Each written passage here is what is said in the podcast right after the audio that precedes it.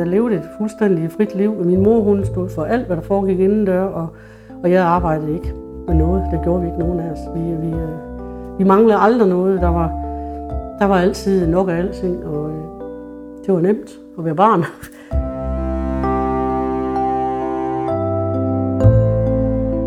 Birte Vakkerhausen fortæller om sine barndomsår på gården, der ligger i det skarpe sving på Esbenhøjvej nummer 10. Min barndom i True var jo i 50'erne, hvor Tru var et rigtig bundesamfund. Det hele det foregik omkring de store, de store gårde. Jeg boede på en af de større, øh, og jeg boede på det, man i dag vil kalde et familiekollektiv. Jeg boede sammen med min far, mor og farfar, min far og mor, min fars bror og mine to søstre. Det var et trygt og godt liv. Der var altid mennesker omkring mig. Jeg blev aldrig kontrolleret, det var frit. Jeg havde en fantastisk barndom. Min far og min onkel, de, de, de stod for driften af gården. Alt, øh, de, havde det, de havde det egentlig forholdsvis skabt det op. Min far, han, han tog sig af køerne, og min, øh, min onkel tog sig af grisene. Og min bedstefar, han var, øh, han var en rigtig bonde med, med hvide, øh, stive jakker om søndagen og stråhat og stok. Og han deltog egentlig ikke meget i driften, men han bestemte alt.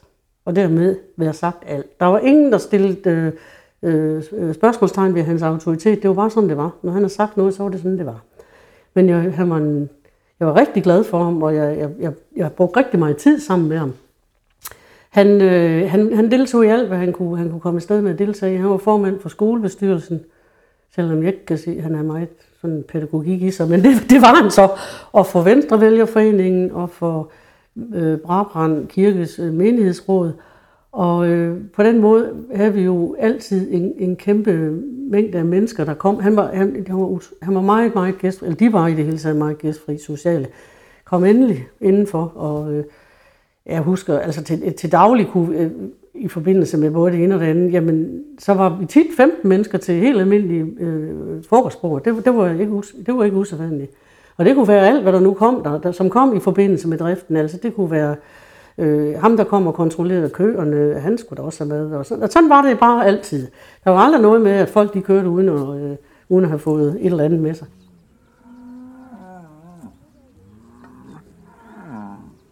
Men, men øh, som sagt, så kom der jo mange mennesker i forbindelse med drift også. Blandt andet nu kont- kontrolløren, der, altså, han hed vel en kontrollassistent, kontrollerede om dyrene de nu havde det sådan, som de skulle have det. Og han havde så også den, det, vi kaldte ham kun kontrollen. Det hed han altid. Øh, han havde så også en rigtig ledig tjans. Han skulle afhorne kalvene. Og det synes vi godt nok, det var træls, fordi det var jo ikke noget, de sådan lige frembrød sig om. Og jeg kan huske, at jeg blev så galt på en gang. Jeg sparkede ham over skinneben. Jeg synes, det var så for mig, det han havde gang i der. Der var alt af dyr. Der var griser og køer og heste og, og, og gæs og ænder og høns og duer. Og min far var fuldstændig vild med duer. Det var faktisk hans passion. Han havde alle de mærkelige duer. Han kunne slet ikke stå for dem. Hvis han fandt en med en mærkelig øh, krav på, så skulle han have den.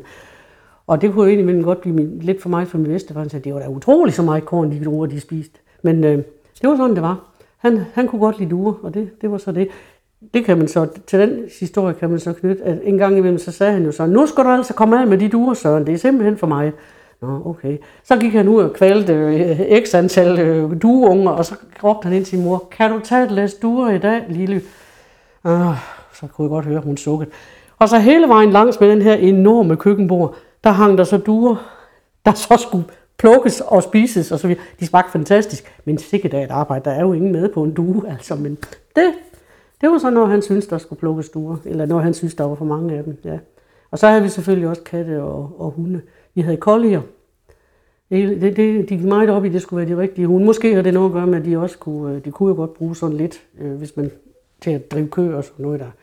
Vi havde, det havde vi gennem hele røde og, og sorte kollier. Det gik det meget op i også, ja. Så havde vi arbejdsheste. To arbejdsheste. Øh, I hvert fald de første 10 år. Traktor, det fik vi nok omkring. Da jeg, var, jeg var nok med den 10 år, da alt det der det, øh, sådan ligesom forandrede sig. Og så min, min onkel, han var meget øh, glad for, øh, han mig i det hele taget ret vild med heste, så han, han gik også meget op i at, at købe en, en fin hest en gang imellem.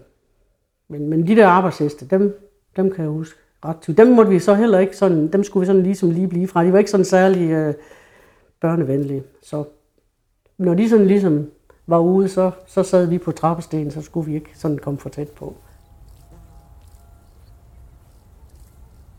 Og øh, ellers så kom der jo også i forbindelse med, med for eksempel, øh, når der skulle tyndes roer, så kom der et chak ud og, og tilbød sig som, som roetyndere. Og det var, det var tit soldater, som havde fået overlov, og så kom de rundt på gårdene og ligesom tilbød, jeg kan godt lige tage en chance, så tjente de lidt ekstra penge der. Og ellers så blev vi jo sat til et mig blandt andre, og det var jeg sgu ikke for god til, så jeg blev som regel sendt hjem igen, fordi jeg, jeg, jeg, tog, jeg tog for mange op. Jeg, jeg var ikke god til det i hvert fald. Så havde jeg en anden chance, og det var og det, der hedder at køre frem. Det var, når øh, de var færdige med at høste, og al, øh, hø og halm det lå på marken, så, så skulle det jo ind på, øh, på høloftet til, til foråret. Og så blev jeg sat på traktoren, og øh, den blev sat i første gear og laveste hastighed, og så sad jeg bare der og, og, og holdt ved den her traktor, mens der var nogen, der får hø og halm op på, på vognen. Og det var altså ikke ualmindeligt, at, at øh, de tog 30.000 bund og halm ind sådan en, øh, og hø ind sådan en, en, øh, et, et efterår der. Det var jo fuldstændig vanvittigt. Det tog enormt lang tid, og jeg synes, det var så kedeligt. Og jeg faldt så også tit i søvn, og så fik jeg jo skæld ud, og så var der en anden, der, så fik min store søster chancen. Det ved ikke, om hun var bedre til. Men jeg smuttede også, hvis jeg kom afsted med. Jeg vil helst være fri i hvert fald. En gang imellem var jeg også ude og hente køerne på marken. De blev jo lukket ud efter malkning om morgenen. Så kom de på græs, og så kom de ind igen om aftenen. Så gik jeg ud og lukkede ledet op, og så tog de deres faste formation. Der var altså en førerko, og hun gik ned, og så kom resten bagefter. Så skulle jeg bare sørge for, at, at øh, marken der var tom. De var nu altid ret gode til at finde deres egen pladser, men det var ligesom slusen der for at komme ind igennem døren. Der kom de nogle gange op og slås. Men jeg, så råbte og skreg han jo derinde, ikke også? Men øh, de, kom, de, de fandt deres plads. Og derudover så havde jeg ikke øh, nogen arbejdsopgaver. Jeg, havde, jeg levede et fuldstændig frit liv. Min mor hun stod for alt, hvad der foregik indendør, og, og jeg arbejdede ikke med noget. Det gjorde vi ikke nogen af os. Vi, vi, øh, vi manglede aldrig noget. Der var, der var altid nok af alting, og øh, det var nemt at være barn. øh, som sagt, så havde jeg jo min, min, min, min bedste forældre der. Øh, min farmor, hun, hun døde desværre, da jeg var, jeg var 8, men, men i de første år, der, der husker jeg hende faktisk mere som min mor, fordi hun havde tid til at tage sig af mig, og jeg var, jeg, jeg var lidt et indebarn. Jeg kunne godt lide at sidde og strikke og nørkle og, og gøre de ting. Hun fortalte også historier om gamle dage og sådan, altså hvad hun nu havde. Sådan. Så det var faktisk lidt en forfærdelig sorg, dengang hun var væk. der, jeg kunne godt lide at komme rundt på, på gården og besøge de her gamle koner, som, som jo boede her. Udover den måde, vi boede på, der, der var det faktisk temmelig almindeligt, at, øh, at man boede to søskende sammen. Så hvis forældrene var døde, jamen så, øh, de, det, var, det var sgu tit, de ikke blev gift, de her øh, bondebørn der, eller hvad det nu man kalde dem. Så, så øh, slog de sig sammen om at bo, øh, bo sammen og, øh, og drive gården videre. Der var øh, på Gård herude, der var der to søskende par, Martha og Søren. Og på Frederik Andersen, jeg kan ikke huske, hvad den hedder, den der, men, men nummer, nummer 29, jeg tror, vi var 29, der var også et søskende, det var også en, en, en, øh, en mand og en, og, og en søster. Og så var der jo så øh, sovnegården hernede. Det var to brødre, og øh, de havde skiftende husbestyrer ind i hvert fald, mens jeg var helt lille. Øh, indtil omkring, ja, jeg kan ikke engang huske, hvornår det var, det er sådan så lige meget. Der kom der så Siri, Siri til, og jeg ved ikke, hvordan de har så ligesom har besluttet sig for, at nu skulle det skulle være slut med alle de her forskellige kvinder. Men i hvert fald så, øh, så, så, så blev Ras gift med hende, og hun var der så resten af, af deres liv derovre. Og jeg kan huske, mine forældre de snakker om, at det var virkelig lidt specielt, eller underligt, at det var rester giftede sig med hende, fordi de havde haft sådan hen ad vejen en, en, en idé om, at Pia Fransen og siger, at de havde sådan et godt øje til hinanden, men men det blev sgu Rast, der giftede sig med hende, og måske var det, fordi han var den ældste, og ham, der bestemte, og så var det ham, der blev gift. Det skal jeg ikke kunne sige, men måske var det det. Sådan det var. Øh, og ellers så øh, var livet jo øh, leg. Altså vi, øh, vi, der var altid mange børn i byen. Der var, øh, jo, der var børn på, på, på de gårde, hvor der nu var øh, rigtig almindelige familier, hvis du vil kalde det det. Og så var der jo øh, fodermester øh, tilknyttet øh, et par stykker, der, de havde jo tit mange børn, og, og der var børn alle steder. Så vi kunne gå uden for døren, og så var der en flok at lege med, og det, det gjorde vi. Øh, vi legede de her sådan sædvanlige fælles børnelege. Vi legede dåseput, og vi legede Antonius. Hvor for eksempel Antonius, det var jo, når man stillede sig på hver sin side af et stort hus, og så kastede man bolden over taget. Og man, i det, man kaster, så siger man Antonius, og hvis man var heldig, den nåede over på den modsatte side, så skreg man kommer. Og hvis den røg tilbage igen, så skreg man kommer ikke. Og så blev man så ved, indtil det var kommer.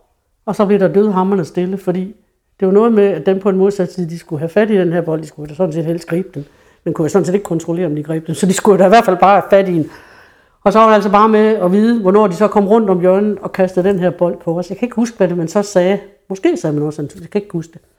Men hvis man så blev ramt af den her bold, så skulle man, skulle man kaste igen, så vidt jeg husker. Ellers man byttede rundt. Man flyttede i hvert fald rundt, eller afhængig om man ramte eller man ikke ramte. Og dåsepus var jo det her med, at man, man stillede en dåse for eksempel midt på gårdspladsen, og så var man jo en flok, der, øh, der gemte sig. Og øh, når man var den og stod ved dåsen, så, så skulle man både passe på dåsen, og man skulle finde dem der, der havde gemt sig. Det var jo et spørgsmål om lige hele tiden at være sådan lidt i nærheden, fordi hvis man havde gemt sig, om man nåede frem og få rørt ved den her dåse af birte i dåsen, hvis det for eksempel var. Så, øh, så betød det, at så skulle jeg så, så var jeg ude, så var jeg ikke den, der skulle passe på dåsen næste gang. Den sidste der, som, som regel, var jo den, der blev taget. Fordi der kunne man jo blive ved dåsen. Så gemte man sig igen, og den næste stod ved dåsen. Det lavede vi tit. Så det var, det, og det var tit sådan, øh, egentlig kan jeg huske, man gik jo hjem og, øh, og var hjemme sådan, øh, hen, hen over eftermiddagen, og så, så, så samles man til de her lege sådan sidst på eftermiddagen, sådan en, en, en sommer, og så kunne man jo lege til klokken 8-9 stykker om Om vinteren, der, øh, og jeg kan jo selvfølgelig kun huske, at vi havde sne. Det kan vi jo alle sammen, at vi har jo altid sne.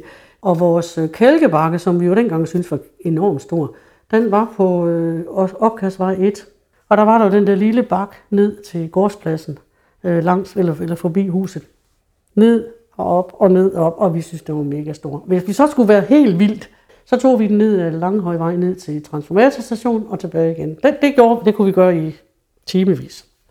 Og derudover så... Øh, var det på selve vejen? I... Ja, det var selve vejen. Der var ikke nogen diskussion. Der kom jo aldrig en bil. Det, var, det er ikke dengang i hvert fald. Nej, jo, det var på selve vejen, ja. Ellers så var øh, markerne jo ofte oversvømmet, og de frøs til, og så, så løb vi på øh, skøjter på, øh, i hvert fald tit herud for, øh, på den del her øh, bag ved øh, vores gård. Der var, der var, der var ret store øh, vandpytter, som man, man kunne løbe på is på skøjter på. Det var sådan vinteraktiviteten. Så var jeg sådan set ret tit med i min bedstefars aktiviteter. Han, øh, som sagt, så svævede han jo lidt over vandene, men han var sådan der, hvor han selv havde lyst til at være. Blandt andet så, øh, så, så øh, havde vi jo ender og gæs og sådan noget, og øh, dem, dem solgte han til en ret fin forretning inde i Aarhus, der hed Bartels, som var en fjerkræ, og jeg tror måske også en vild forretning, men i hvert fald fjerkræ, der kunne man sælge sit fjerkræ. Og så der sagde han, vil du med mig til Aarhus? Og det ville jeg jo altid gerne. Og så, øh, tog han måske fire gæs, og så blev de surt sammen i halsen. Og så gik vi om og tog bussen med ender eller gæs og hele skidtet, og så kørte vi til Aarhus, og så tog vi, gik vi ned i Bartels og solgte de her, de her, det her fjerkræ. Og øh, så ville han på konditori. Vi tog på Katrine Andersens konditori i Kannikegade, og så spiste, fik vi kaffe og, og flødekager. Det var mega hyggeligt. Det var det. Det kunne han godt lide. Så, sådan, sådan var han egentlig øh, utrolig sød til at, at tage sig af os på den måde. Han ville gerne have os med.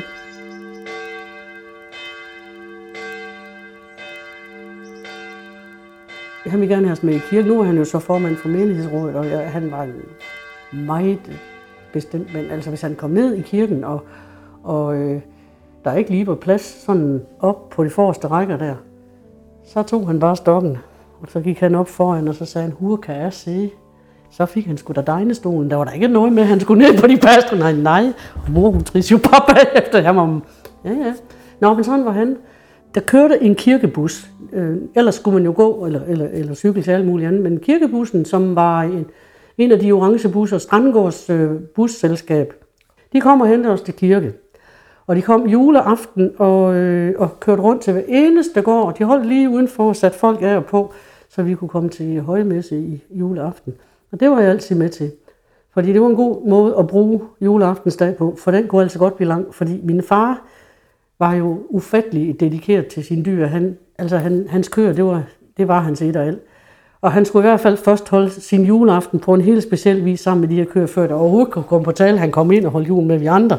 Så det kunne nemt blive klokken 8 om aftenen, før gåsen den kom på bordet. Så det der med at komme i kirke øh, øh, juleaften, det var faktisk rigtig hyggeligt, fordi så gik dagen godt. Så havde jeg jo da også den chance, at jeg skulle gå til købmanden øh, og, og handle de ting, som vi nu ikke fik leveret. Fordi de fleste ting blev jo leveret. Altså, altså i virkeligheden på de store gårde, der blev man jo tilbudt det, man havde, havde brug for. Der kom en og solgte dit, og en sæbemand, som jo i øvrigt boede lige hernede bagved, han, han kom og solgte sæbe. Og hver onsdag kom der en fiskemand.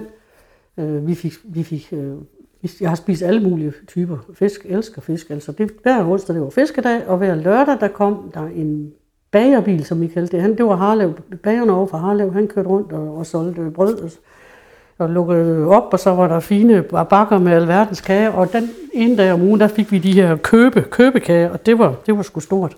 Af en eller anden årsag, så synes vi, det var helt fantastisk. Det var det jo sådan set ikke, men, men, men, men, øh, men det synes vi dengang, det var. Og jamen, sådan kom de jo også. Der, der, og øh, hjemmeslagteren kom jo også og, øh, og slagtede grise. Det var utroligt sjældent, vi sagte en ko. Det skete faktisk ikke mere end flere gange, end jeg kan huske, øh, altså kan tælle på fingrene. Altså det, det var faktisk kun en gris, vi slagtede selv. Vi synes, den, her, ham, den der slagter havde sådan lidt en spas og han, han synes, det var sket at drille os. Så øh, vi stod sgu altid og gemte os lidt et sted. Og jeg, jeg, jeg kan ikke huske, at jeg synes, det var, det var dramatisk. Altså på den måde, som... Jo, lige det der... Øh, de blev jo øh, stukket altså de, og, og forblødt. Men det var jo den måde, man, man, man i hvert fald i, i de første mange år, så blev de, siden blev det jo med en bold, boldpistol, det var så nok lidt mere humant. Men i hvert fald i de første år, så var det jo sådan, man gjorde. Og øh, jeg kan huske, at han synes, det var skært at kaste griseøjnene efter sig. Sådan. Altså det var sådan lidt en, ja, jeg ved sgu ikke, det var sådan lidt en morbid ting, ikke? Altså det hele, altså. Det, øh, men, men det var da kun selve det der døds, ellers så hang det der, de der kroppe, de blev pakket ind i, øh, i øh, laner så indtil man sådan fik dem parteret og så videre. Det blev jo skåret ud, som det nu skulle skæres ud øh, i alle de her øh, forskellige ting og sager. Og så blev der lavet øh, ministerpølse, og der blev lavet, jeg lavet rullepølse. Og hvad lavede hun mere? Hun lavede blot sylte. Det vil jeg tro, hun gjorde. Det gjorde hun nok, ja. Øh, rigtig mange, de, øh, de brugte blodet til at lave øh, blodpølse. Det kom ikke i mit hjem. Det spiste vi ikke, og det ville hun, min mor ikke have med at gøre. Finito. Sådan var det. Det fik vi ikke. Så det slap I for? Det slap vi for. Og jeg har jo så siden nok også haft en eller anden øh, traume imod det. Jeg heller aldrig nogensinde smagt det. Hvad gjorde I så ved kødet? Jamen, det blev jo, det, øh, i de første øh, år, der blev det jo saltet. Og vi spiste jo af til, øh, hvad hedder det, øh, almindelig øh, stegeflæsk, ikke? Altså, det fik vi da faktisk temmelig tit. Og det var jo så saltet, det var jo ikke røde, som vi andre, vi øh, spiser det, hvis vi endelig spiser bacon eller sådan. Og øh, det hang jo så i kælderen, og det, hun havde, vi havde det, der hed en kælderhals. Øh, der, var altså hylder til, øh, hvad der nu var, og så var der selve kælderen, og den var jo kold. Så var det jo øh, kun nogle ganske få år, at de, de tog sig af det hjemme på gården, fordi vi var nogle af de første, der røg på fryseren. Den lå jo også lige ved siden af. Og det var jo en stor ting, at den, øh, den kom, og øh, der kunne de jo så godt ske, de kunne godt ske slagt to grise ad gangen, ikke? fordi så kunne de jo opbevare det på den der måde. Og det var da, det var da en stor sag, og øh, byen havde jo den her tilknytning. De havde jo alle sammen, de fleste havde i hvert fald, nogen dele så en. Man kunne faktisk have en kvart boks. Ja, alt afhængig af, øh, hvor stor en husfølelse man nu havde. Vi ville være ved med at have, øh, selvom vi, havde øh, fryser hjemme, blev min mor ved med at have dem der over. Hun havde da både to og tre, ikke? fordi det var da meget nemmere. End at, øh, og så, øh, så havde man det der faste ritual, og det var så, det var så typisk også mine forældre, at, at øh, en gang om året skulle de rymes af, og så skulle der koges vand, og så øh, skulle de jo bruge det her kogende vand til at rime af. Og det var jo sådan en, en, en byting. Alle kom jo og skulle have rimet deres fryser på samme tid. Og hvor skulle det bespises? Selvfølgelig hjemme med min mor. Sådan var det. Altså det var sådan en, øh, en, en festdag, som, hvor hun, øh, jeg kan ikke engang huske, hvad de, hvad de blev budt på, men i hvert fald det er det jo også dem, der kogte vandet til, øh, til de her øh, afrimninger og så videre. Det var en af de der sådan faste traditioner en gang om året. Så, så blev jeg jo tit tændt til købmanden, og, og, og du havde jo som sagt to købmænd. Vi havde købmand Søndergaard, og vi havde købmand Krogstrup. Og det var fuldstændig skarpt adskilt, om man hørte til den ene eller hørte til den anden. Det var simpelthen en halv religion, tror jeg. Øh, det var altså ikke sådan, at hvis nu vores købmand ikke havde mel, så gik man til den anden. Det gjorde man simpelthen bare ikke. Det var ikke fordi, man, man på nogen mulig måde havde, havde, man kunne sagtens, altså det var da søde mennesker, og vi, vi omgik dem, men, men det var bare sådan, det var. Og vi hørte til købmand Søndergaard. Han leverede jo det, som man ellers ikke fik tilbudt på gårdene, som jo så var alt muligt. Vi havde jo kødet selv og så videre. Men det var jo de der faste øh, ting, man brugte i sin hund. Mel og gryn og sukker og, og, og kaffe og te og jamen alle de der ting. Ikke? Fordi altså, marivarerne fik man jo leveret fra, øh, fra, fra, fra mejeriet sammen med, når de kommer og hentede mælken om morgenen fra Vesterbro Mejeri, så, øh, så havde man jo ligesom givet sin bestilling af, hvad man skulle bruge af mælk og smør. Så øh, alt andet, det købte man ved købmand Søndergaard, og han var simpelthen det sødeste menneske i hele verden. Og en gang imellem, så, øh, det var hans kone for så vidt også. Øh, men hun var ikke helt så lars, som han var. Og hvis jeg en gang imellem var heldig at, at få mig en 10 øre til at gå om og købe, købe noget, nogle bolcher for, så kunne jeg dele med stå længe udenfor og vente på. Det var, jeg var sikker på, at det var, det var, det var, det var Søndergaard, der, der var ved, ved disken, fordi de lavede jo et krammerhus, og så fik man hældt bolcher i. Og det var et fint krammerhus, når det var ham. Det var sgu knap så godt, når det var hende, så, øh, så jeg kunne stå længere og vente på, at nu er det ham. Så skulle jeg ind og have min, min, min, min, min krammerhus med bolcher. Det var rigtig hyggeligt.